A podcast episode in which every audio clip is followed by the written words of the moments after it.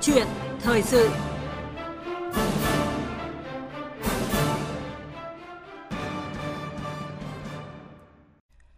Thưa quý vị và các bạn, hôm nay 20 tháng 10, Quốc hội khai mạc kỳ họp thứ tư Quốc hội khóa 15.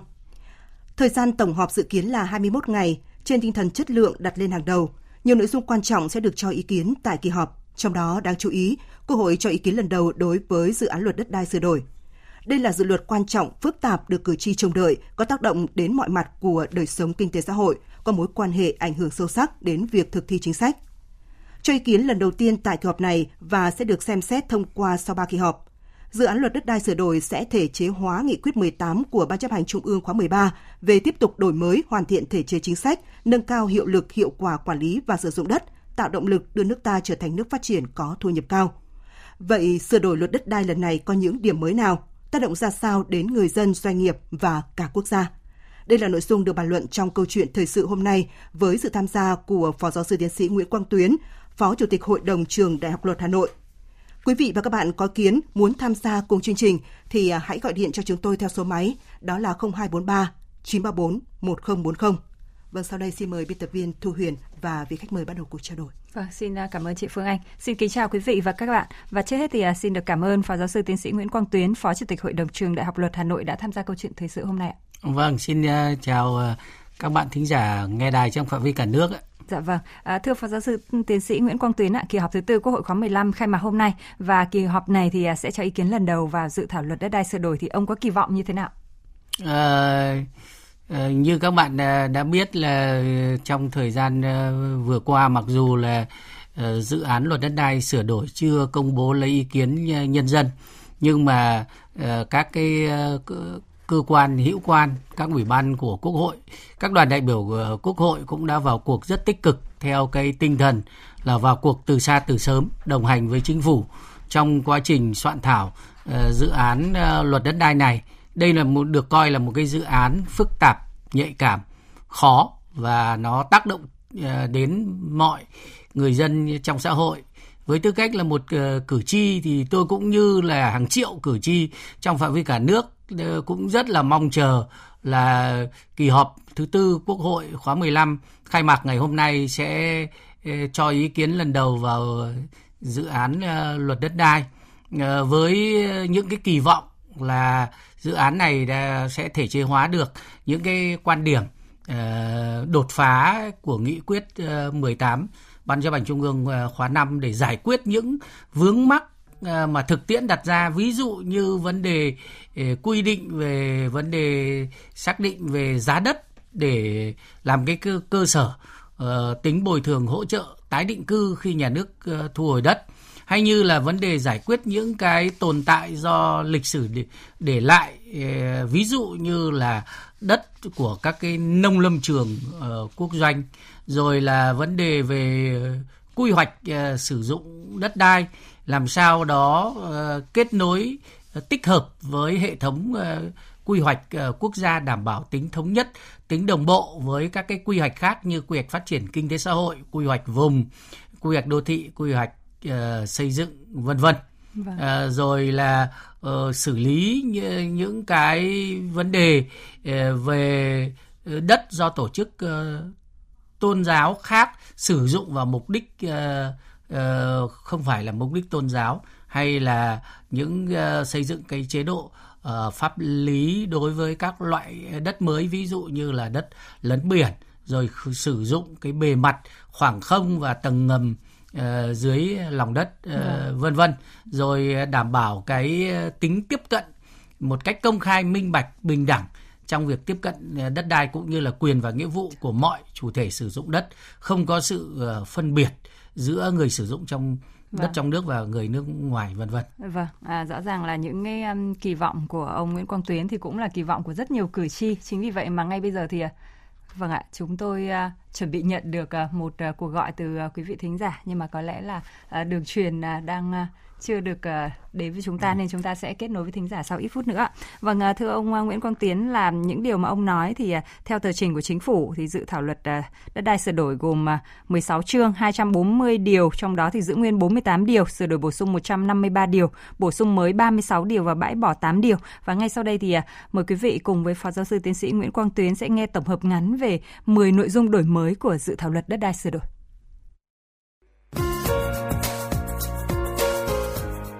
Đổi mới và nâng cao chất lượng quy hoạch, kế hoạch sử dụng đất. Hoàn thiện các quy định về giao đất, cho thuê đất, chuyển mục đích sử dụng đất. Quy định cụ thể hơn về thẩm quyền, mục đích, phạm vi thu hồi đất, điều kiện tiêu chí cụ thể việc nhà nước thu hồi đất để phát triển kinh tế xã hội vì lợi ích quốc gia công cộng. Hoàn thiện cơ chế xác định giá đất theo nguyên tắc thị trường, các cơ chế kiểm tra giám sát của Trung ương và Hội đồng Nhân dân cấp tỉnh trong việc xây dựng bảng giá đất. Hoàn thiện cơ chế, chính sách tài chính về đất đai bảo đảm hài hòa lợi ích của nhà nước, người sử dụng đất và nhà đầu tư. Hoàn thiện các quy định pháp luật có liên quan đến thị trường bất động sản, trong đó có thị trường quyền sử dụng đất. Hoàn thiện cơ chế, chính sách về quản lý sử dụng đất nông nghiệp. Quy định về quản lý và sử dụng đất kết hợp đa mục đích, đất ở kết hợp với thương mại dịch vụ đẩy mạnh cải cách hành chính, chuyển đổi số trong lĩnh vực quản lý và sử dụng đất đổi mới tăng cường công tác thanh tra, kiểm tra, giám sát, xử lý vi phạm, giải quyết tranh chấp khiếu nại tố cáo liên quan đến đất đai.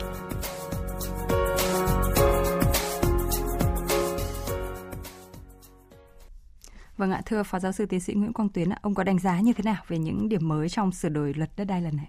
Ờ, tôi cho rằng là những cái điểm mới của luật đất đai đai lần này uh, sẽ góp phần uh, tháo gỡ những cái vướng mắc ờ, những cái tồn tại ờ, bất cập trong cái quản lý và sử dụng đất ờ, trong thời gian vừa qua và cũng sẽ đáp ứng được các cái kỳ vọng mà do cái thực tiễn quản lý và sử dụng đất của chúng ta hiện nay đặt ra vâng. làm sao đó bảo đảm tốt hơn quyền lợi của người dân và giải quyết được hài hòa lợi ích giữa nhà nước Ờ, doanh nghiệp cũng như người dân ờ, góp phần ờ, phát huy vai trò đất đai là nguồn lực, nguồn vốn to lớn để phát triển đất nước, góp phần thực hiện mục tiêu mà Đại hội Đảng toàn quốc lần thứ 13 đã đề ra là chúng ta phấn đấu đến năm 2045 nước cha ta trở thành nước phát triển có thu nhập cao. Vâng. Thì đây nó là một cái thách thức rất lớn và chúng ta phải thực hiện rất là quyết liệt đồng bộ rất nhiều các giải pháp mà một trong những cái giải pháp rất quan trọng đó là chính sách pháp luật đất đai để làm sao từ đất đai tạo ra cái nguồn lực nguồn vốn uh, khai thác phát huy hiệu quả tiềm năng đất đai vào phát triển uh, đất nước Vâng ạ. À, vậy thì theo ông đâu là những cái điểm đột phá được kỳ vọng là sẽ tạo ra những cái thay đổi lớn trong cái lần uh, sửa đổi lần này để mà giải được cái bài toán như ông nói về lợi ích của quốc gia của người dân? Uh, qua qua nghiên cứu cái dự thảo luật đất đai năm 2013 thì tôi đặc biệt là uh, chú ý vào hai cái cái nội dung cơ bản. Ừ. Cái nội dung thứ nhất đó là chúng ta đổi mới cái cơ chế uh, xác định uh, giá đất để làm cái căn cứ tính uh, bồi thường khi nhà nước thu hồi đất. Ừ. Thì chúng ta thấy rằng là đây nó là một cái điểm nghẽn trong cái pháp luật đất đai hiện hành rất nhiều các cái khiếu kiện uh, liên quan đến vấn đề đất đai uh, thì liên quan đến cái câu chuyện là chúng ta xác định giá đất quy định hiện hành về giá đất nó chưa giải quyết được hài hòa lợi ích của người bị thu hồi đất cũng như là doanh nghiệp và nhà nước thế thì lần này thì dự thảo luật đất đai đã thể chế hóa một trong những cái quan điểm của nghị quyết 18 đó là bỏ khung giá đất cho nên trong dự thảo luật đất đai không quy định là chính phủ quy định khung giá đất ừ. mà giao cái thẩm quyền xây dựng bảng giá đất cho ủy ban nhân dân cấp tỉnh và, và quy định hội đồng nhân dân cấp tỉnh với tư cách là cơ quan à, đại diện cho người dân sẽ giám sát cái việc uh, xây dựng cái bảng giá đất uh, để đảm bảo là bảng giá đất do chính quyền các địa phương quy định nó tuân theo nguyên tắc thị trường. Trung ương thì bây giờ chỉ giữ vai trò một là uh, giám uh, giám sát uh, kiểm tra cái việc uh, xây dựng bảng giá đất của ủy ban nhân dân uh, các tỉnh và quy định về cái nguyên tắc và phương pháp xác định giá đất chứ còn chứ còn trung ương thì không xây dựng cái cái cái bảng giá đất vâng. cái thứ hai nữa là cái bảng giá đất này á là phải do do cái các cái tổ chức chuyên môn tư vấn về giá đất độc lập người ta xác định và đảm bảo cái sự độc lập giữa cái hội đồng thẩm định giá với cái cơ quan quản lý nhà nước về đất đất đai. Uh, cái điểm thứ hai nữa là lần này ấy, thì trong dự thảo chúng ta quy định là phải thực hiện xong cái phương án bồi thường hỗ trợ tái định cư mới được thu hồi đất. Vâng. để tránh khắc phục cái tình trạng là trước đây ấy, các chủ đầu tư là chưa xây dựng cái khu, khu tái định cư hoặc là xây dựng khu tái định cư chưa xong đã tiến hành thu hồi đất. Cho nên nó dẫn đến là cái quyền lợi của người sử dụng đất uh, không được bảo đảm. Cái thứ ba nữa là cái cái cái chú trọng vào cái đời sống và các cái vấn đề sinh kế của người bị thu hồi đất hậu thu hồi đất à, chúng ta quy định là cái khu tái định cư phải có cái điều kiện bằng hoặc tốt hơn nơi ở cũ thì lâu nay chúng ta cứ hay tranh luận với nhau là thế hiểu thế nào là bằng hoặc tốt hơn nơi ở cũ thì luật uh, có đưa ra một cái nguyên tắc tức là theo cái cái phương pháp thu nhập yeah. Dạ. tức là chúng ta sẽ tính cái thu nhập hàng năm của cái người bị thu hồi đất trước khi bị thu hồi đất với cái thu nhập khi mà sau khi thu hồi đất họ được vào cái khu tái định cư vâng. Đấy, để, để để xác định cái cái câu chuyện như vậy vâng. và trong dự thảo luật thì cũng thể chế hóa nghị quyết 18 tức là việc thu hồi đất phải tuân theo quy định của hiến pháp và pháp luật. Vâng, và chúng ta sẽ tiếp tục à, bàn chi tiết hơn về vâng. nội dung này và bây giờ thì à, chúng ta đang nhận à, được cuộc gọi của thính giả qua số điện thoại của chương trình là 0243 934 1040. Alo, xin chào thính giả. Alo, vâng, tôi là Nguyễn Văn Hòa, Đạo Đức Bình Sơn Phúc. Vâng. Theo quan điểm tôi thì nó như này này. Nếu như mà không có những con người mà có tri thức ấy, để tái tạo thế giới, tái tạo chính mình ấy, thì thật ra là chúng ta không thể làm được bởi vì cái lý do tôi đưa ra là cái đất đai nó gắn liền với mọi người dân vâng thế nhưng mà bây giờ không có những con người để có tri thức để để để đứng thẳng bằng đôi chân tự do đôi tay có bộ óc sáng tạo để tác động vào thế giới khách quan tạo tri thức mới tạo. Thế giới tạo chính mình thì thật ra không thể làm được cái trò gì. Kể cả cải cách có một nghìn lần như thế thật ra người dân vẫn chỉ là cái lỗi khổ của nhà nước thôi. Cái quan điểm tôi là vậy. Dạ vâng, rất là cảm ơn à, thính giả ở Vĩnh Phúc đã nêu quan điểm của mình và xin mời à, ông Nguyễn Quang Tuyến sẽ chia sẻ với vâng uh, trước hết thì chúng tôi hoàn toàn uh, chia sẻ ủng hộ với ý kiến của thính giả ý kiến của thính giả hoàn toàn à, chính xác bởi vì uh, chính sách pháp luật có xây dựng tốt đến mấy. Thế nhưng mà nó không được tổ chức thực hiện một cách có hiệu quả thì nó cũng không đi vào cuộc sống và không phát huy à, tác dụng tích cực. Mà ờ, ờ, để thực hiện thì phải là phụ thuộc vào đội ngũ con người. Ờ, cái ờ, nguồn nhân lực rất là quan trọng. Và cái này thì ờ, từ đại hội đảng toàn quốc lần thứ 11 thì chúng ta cũng xác định ba cái khâu đột phá của chúng ta. Một là phát triển nguồn nhân lực chất lượng cao. Hai là hoàn thiện đồng bộ ở hệ thống cơ sở hạ tầng và thứ ba là cải cách thể chế. Cho nên là trong nghị quyết 18 ấy lần này đề cập rất là toàn diện. Tức là không chỉ là uh, hoàn thiện chính sách pháp luật đất đai mà còn là cơ chế uh, tổ chức thực hiện để làm sao đấy uh, phát huy được cái nguồn lực của đất đai. Và trong cái tờ trình của chính phủ trình quốc hội thì bên cạnh những cái quan điểm mục tiêu rồi các cái nguyên tắc nội dung của luật đất đai những vấn đề xin ý kiến còn có một cái mục rất mới đó là vấn đề tổ chức thực hiện. Thì trong cái tờ trình của chính phủ cũng nêu ra các cái phương án về nguồn nhân lực về con người về cơ sở vật chất. Cho nên là uh, thính giả ở Vĩnh Phúc là nói rất là chính xác và vâng. chúng tôi cũng rất là chia sẻ với cái quan điểm của thính giả. Vâng, xin cảm ơn ông và chúng ta sẽ tiếp tục nhận một cuộc gọi nữa của thính giả. Alo, xin chào thính giả. Ờ, xin chào chuyên gia, xin chào chương trình nha. Vâng, xin mời thính giả sẽ đặt câu hỏi hoặc là nêu quan điểm của mình ạ. Ừ, tôi là Long Dân, tôi ở Hưng Yên thì là theo quan điểm của tôi thì tôi ờ, không biết nói với ai thì nhân thì đây tôi muốn kiến nghị với lại chuyên gia với lại quốc hội một vấn đề này nhà nước của mình là nhà nước của nhân dân do nhân dân và nhà, nhà nước quản lý xã hội bằng pháp luật. Thì là mà pháp luật thì là nó phải có chứng cứ giấy tờ. Nhưng nhà nước đã giao đất cho dân thì là phải có sổ đỏ. Và làm thế nào mà làm khẩn trương? Làm cả cái sổ đỏ cho cái người dân canh tác người ta yên tâm. Và cái đất thổ cư ấy thì nhà nước cũng phải có một cái kế hoạch nhất định làm thế nào càng sớm càng tốt Dạ vâng. cho người dân có sổ đỏ để người ta được an cư lập nghiệp tôi xin hết ạ. Dạ vâng, xin à, cảm ơn à, bác và xin mời à, ông sẽ chia sẻ cùng với bác nông dân ở Hưng Yên. Vâng, trước hết thì chúng tôi cũng rất là chia sẻ cái quan điểm của bác ở Hưng Yên thì xin thưa với bác là cái bảo hộ cái quyền của người sử dụng đất thì đã được ghi nhận trong hiến pháp À, tại điều ờ, 53 của hiến pháp 19 uh, 2013 và trong luật đất đai năm 2013 và các đạo luật đất đai trước đây ấy, thì chúng ta đều có một cái điều quy định về các cái biện pháp để bảo đảm quyền của người sử dụng đất. Thì một trong những cái biện pháp đó là cấp giấy chứng nhận quyền sử dụng đất. Người sử dụng đất ổn định lâu dài thì được cấp giấy chứng nhận quyền sử dụng đất. Thì cơ sở pháp lý thì xin thưa với bác là đã có rồi. Thế nhưng mà cái tổ chức thực hiện thì trong thời gian vừa qua, đúng là xin thưa với bác là chúng ta cũng cũng cũng cũng chưa làm được cái hiệu quả. Thì cái này nó cũng có vừa nguyên nhân khách quan và vừa nguyên nhân chủ quan. Nguyên nhân ờ, khách quan thì để cấp được giấy chứng nhận quyền sử dụng đất thì chúng ta phải xác định rõ danh giới, diện tích, mục đích, thời hạn sử dụng ổn định. Ờ, tuy nhiên thì cái quan hệ đất đai của chúng ta thì xáo trộn qua các cái thời kỳ lịch sử rồi thậm chí là có những trường hợp là chuyển nhượng mua bán đất đai là qua giấy tờ viết tay, rồi không đăng ký, kê khai thì đấy là những cái nguyên nhân khách quan. Nguyên nhân chủ quan đấy là công tác quản lý nhà nước về đất đai của chúng ta còn nhiều hạn chế, yếu kém.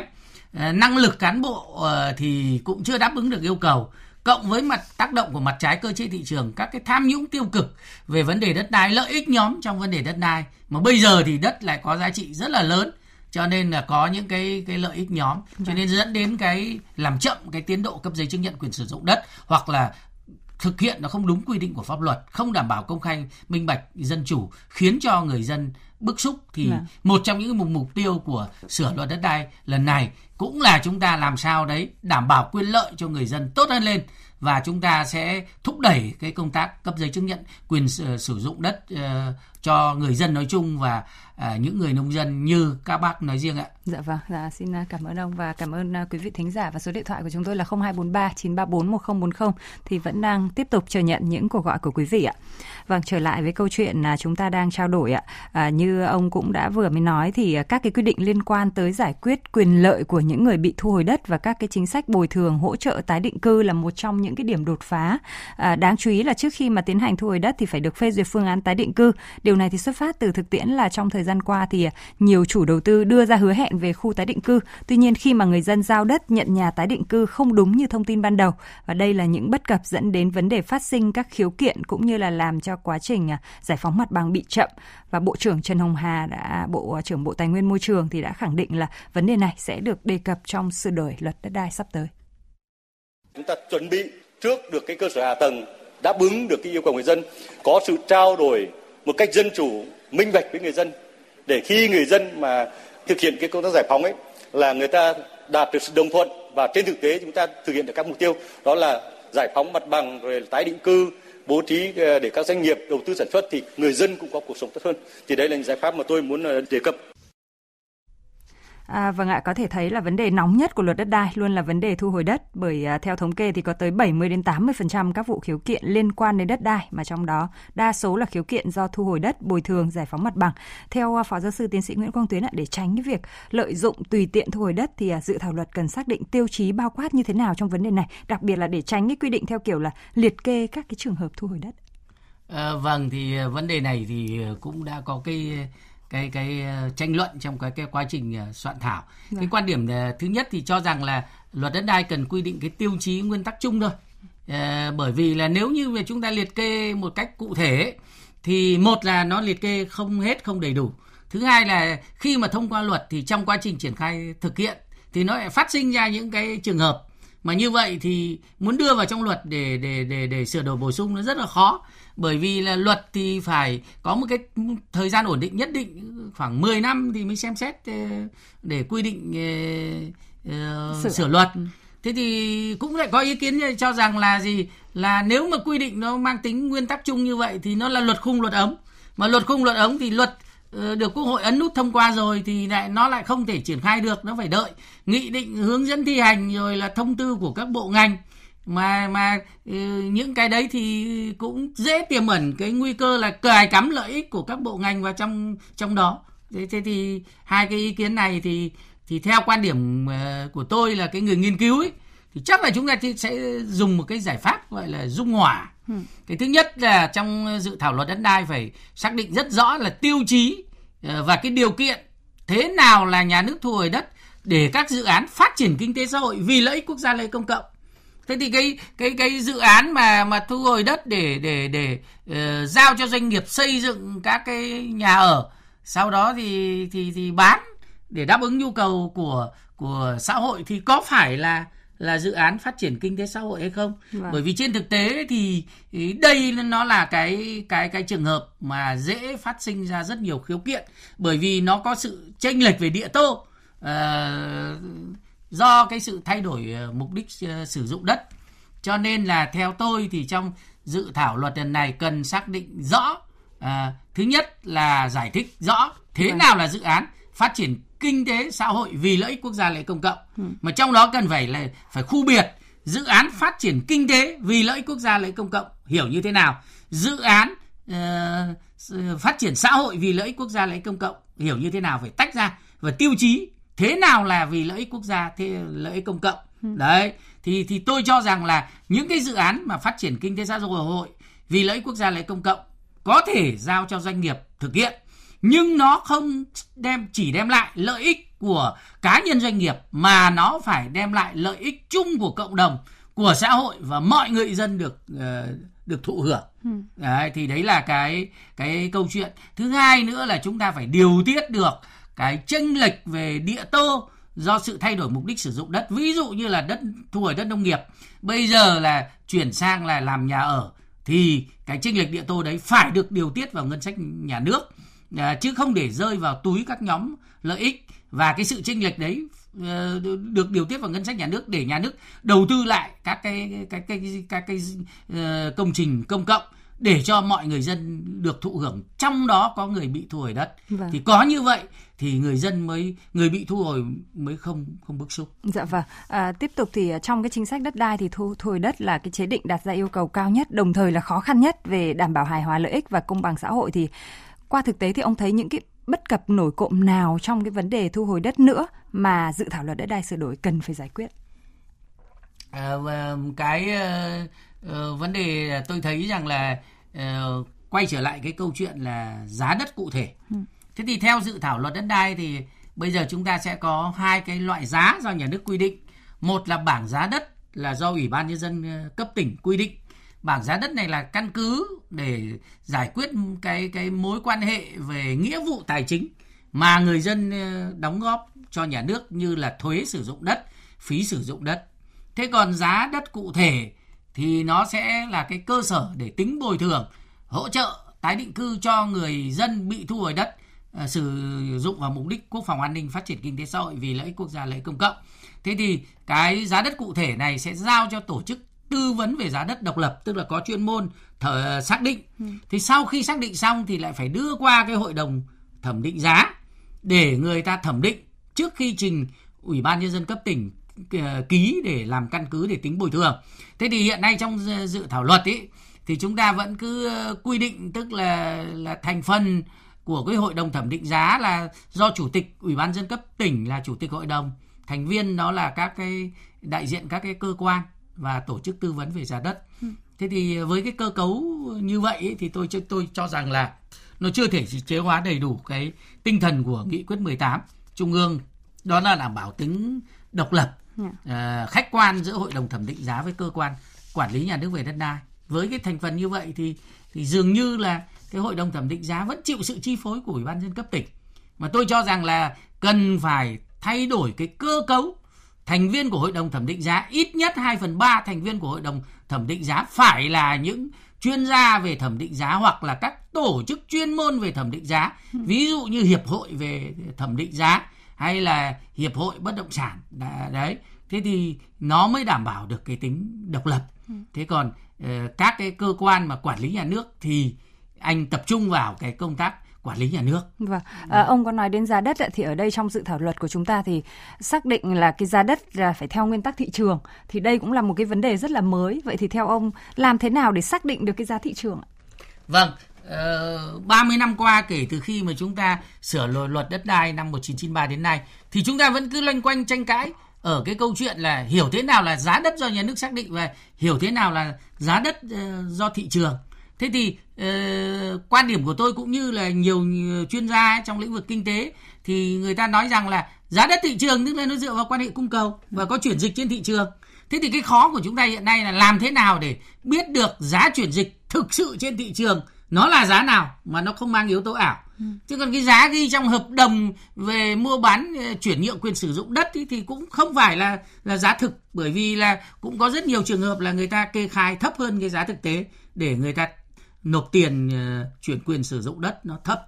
Thế thì làm cách nào thì ờ, một là ờ, chúng ta phải quy định, tức là giao đất cho thuê đất, chủ yếu là thông qua vấn đề đấu thầu giữ quyền sử dụng đất và đấu giá quyền sử dụng đất và đấu thầu dự án có sử dụng đất. Đấy là vấn đề thứ nhất. Vấn đề thứ hai là các cái giao dịch về quyền sử dụng đất thì phải bắt buộc thông qua sàn giao dịch bất động sản, thì chúng ta mới có thể nắm được cái thứ ba nữa là chúng ta phải khẩn trương đầu tư hệ thống cơ sở hạ tầng dữ liệu về đất đai để có các cái thông tin là cái giá đất của cái vùng đó. Đấy, căn cứ vào vị trí địa lý chứ còn nếu như mà chúng ta có được cái giá đất của từng thửa đất thì đấy là điều lý tưởng nhưng mà dạ cái vâng. tính khả thi nó rất là khó à. thì nó có cái vấn đề như vậy và chúng ta phải có một một cái tổ chức uh, chuyên theo dõi đánh giá về giá đất trên thị trường và có cái chỉ số giống như là là chúng ta cái chỉ số mà theo dõi cái thị trường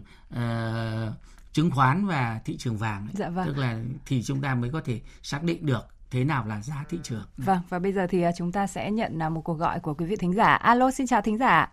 Vâng, tôi là thính giả Trần Trung Thành ở Vĩnh Phúc ạ. Vâng. Tôi có một câu hỏi này như qua vừa rồi khách mời có nói ấy, cái nộp thuế phải, cái người dân doanh nghiệp phải nộp thuế tiền thuế sinh lệch địa tô. Nhưng mà tôi thấy cái chỗ này nó nó chưa phù hợp với chỗ này này. Trước khi quy hoạch, phê duyệt quy hoạch ấy thì cho phép chuyển đổi mục đích từ đất nông nghiệp sang đất, phi nông nghiệp hay đất ở chẳng hạn, thì người dân hay doanh nghiệp thì phải nộp cái thuế chuyển đổi mục đích sử dụng đất chênh lệch giữa đất nông nghiệp và đất phi nông nghiệp. Đã thực hiện, phải thực hiện xong cái nghĩa vụ đấy, thì anh mới được cấp sổ hay cấp giấy chứng nhận quyền sử dụng đất về đất phi nông nghiệp, đất ở nông thôn thế thì sau khi đã nộp xong thì anh được cấp quyền sử dụng đất. Thì sau đó lại tại sao lại phải nộp cái thuế chênh lệch địa tô là như thế nào? Tôi chưa hiểu cái chỗ này ạ. Xin khách mời cho biết ạ. Vâng. Báo cáo với ờ, thính giả như thế này ạ. À, cái ờ, thuế chuyển mục đích sử dụng đất đi thì cũng là một trong những những cái mà cái người được hưởng cái sự chênh lệch về địa tô được được hưởng. Bởi vì anh từ đất nông nghiệp bây giờ anh chuyển sang ví dụ như là đất ở thì cái cái việc chuyển đấy là anh đã được hưởng cái chênh lệch. Thế còn cái mà chúng tôi ờ, chúng ta bàn với nhau đấy là những cái chênh lệch về địa, địa tô do nhà nước đầu tư. Đấy báo cáo với thính giả như vậy ví dụ như là nhà nước làm đường ví dụ như nhà nước đầu tư cơ sở hạ tầng nó làm cho cái giá đất ở đấy nó tăng lên. Đấy kể cả cái đất nông nghiệp kể cả cái đất mà chuyển nhượng thành đất ở thế thì phải điều tiết cái cái câu chuyện đó vâng. đấy, vì nhà nước đầu tư nó tạo ra được cái cái cái chênh lệch nó tăng thêm thì cái đấy phải được điều tiết vào ngân sách ờ, nhà nước Dạ vâng, thì nó xin, sẽ hợp lý. Dạ. Xin được cảm ơn ông và xin cảm ơn quý vị thính giả. Thưa quý vị, đây là một dự án luật quan trọng, phức tạp, có tác động đến mọi mặt của đời sống kinh tế xã hội, có mối quan hệ ảnh hưởng sâu sắc đến việc thực thi chính sách. Do đó, sửa đổi luật đất đai cũng là nhiệm vụ trọng tâm của công tác xây dựng pháp luật nhiệm kỳ Quốc hội khóa 15. Và tại kỳ họp này thì dự thảo sẽ được cho ý kiến lần đầu. Hy vọng là sẽ có nhiều ý kiến tâm huyết để dự thảo luật thực sự đáp ứng được thực tiễn cuộc sống, tạo động lực cho sự phát triển bền vững của đất nước. Và à, tới đây thì chúng tôi cũng xin kết thúc câu chuyện thời sự hôm nay. À, chúng tôi nhận được rất nhiều ý kiến của quý vị thính giả. Tuy nhiên là thời lượng có hạn là chúng tôi sẽ có thể là sẽ gặp quý vị thính giả ở một chương trình khác ạ. Và một lần nữa thì xin được cảm ơn Phó Giáo sư Tiến sĩ Nguyễn Quang Tuyến, Phó Chủ tịch Hội đồng Trường Đại học Luật Hà Nội đã tham gia chương trình ạ. Vâng, xin cảm ơn và tạm biệt uh, các bạn uh, thính giả trong cả nước. Vâng, cảm ơn quý vị và các bạn đã đóng góp ý kiến và chú ý lắng nghe.